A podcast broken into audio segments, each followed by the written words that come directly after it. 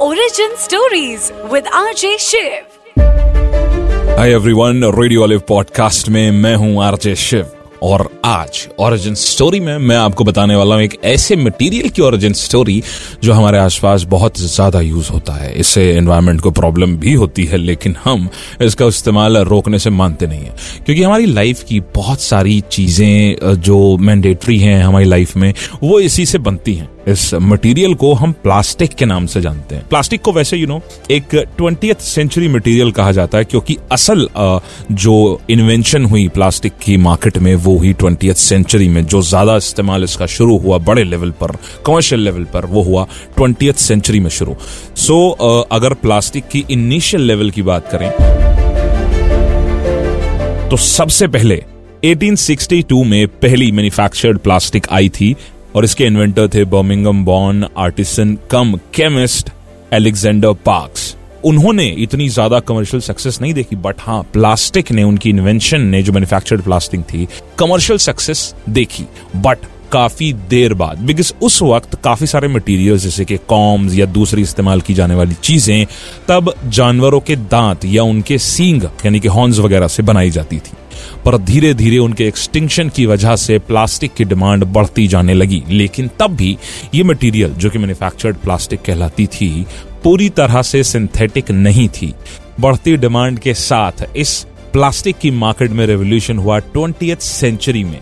Belgian chemist and clever marketeer Leo Baekeland ने बनाई दुनिया की पहली फुली सिंथेटिक प्लास्टिक और वो ये प्लास्टिक मार्केट में लेकर आए 1907 में 1907 में। और इसका पेटेंट कराने में उन्होंने अपने स्कॉटिश राइवल जेम्स स्विनबोर्न को सिर्फ़ एक दिन से बीट किया था। वक्त के साथ साथ इस प्लास्टिक की डिमांड बढ़ती गई और धीरे धीरे इसे कई अलग अलग चीज़ों को बनाने में इस्तेमाल किया जाने लगा। जैसे कि कॉम्स जैसी ड्रेसिंग रूम में यूज़ होने वाली कई चीज़ें आर्ट और डेकोर में प्लास्टिक का बहुत ही बड़े लेवल पे तब इस्तेमाल होने लगा, जो कि आज भी होता है।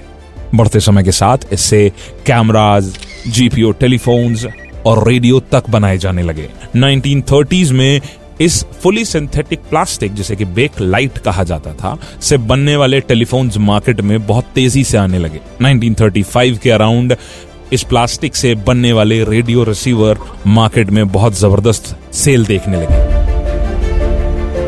And in the early decades of twenty century petroleum और केमिकल इंडस्ट्रीज़ ने आपस में अलाइंसेस करना शुरू किया और धीरे धीरे ये प्लास्टिक इंडस्ट्री के लिए कई रॉ मटेरियल प्रोड्यूस करने लगे। 1930s में एक और नए तरीके की प्लास्टिक का आविष्कार हुआ, जिसे आज हम पॉलीमर ऑफ़ एथिलीन के नाम से जानते हैं, जो कि आज बहुत ही बड़े लेवल पर यूज़ किया जाता है। It's very strong flexible but also heat resistant उस वक्त इस मटेरियल को प्लास्टिक इंडस्ट्री का वंडर माना जाने लगा था। आज कॉमन मार्केट में हम इसे पॉलिथीन के नाम से जानते हैं।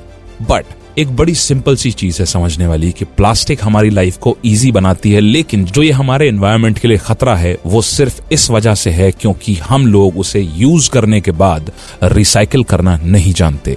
तो आप भी ध्यान रखिएगा, जब भी अपने आसपास प्लास्टिक की कोई भी चीज़ आपको दिखे या आप इस्तेमाल कर रहे हो तो उसे यूज़ करने के बाद रिसाइकिल करना ना भूलें।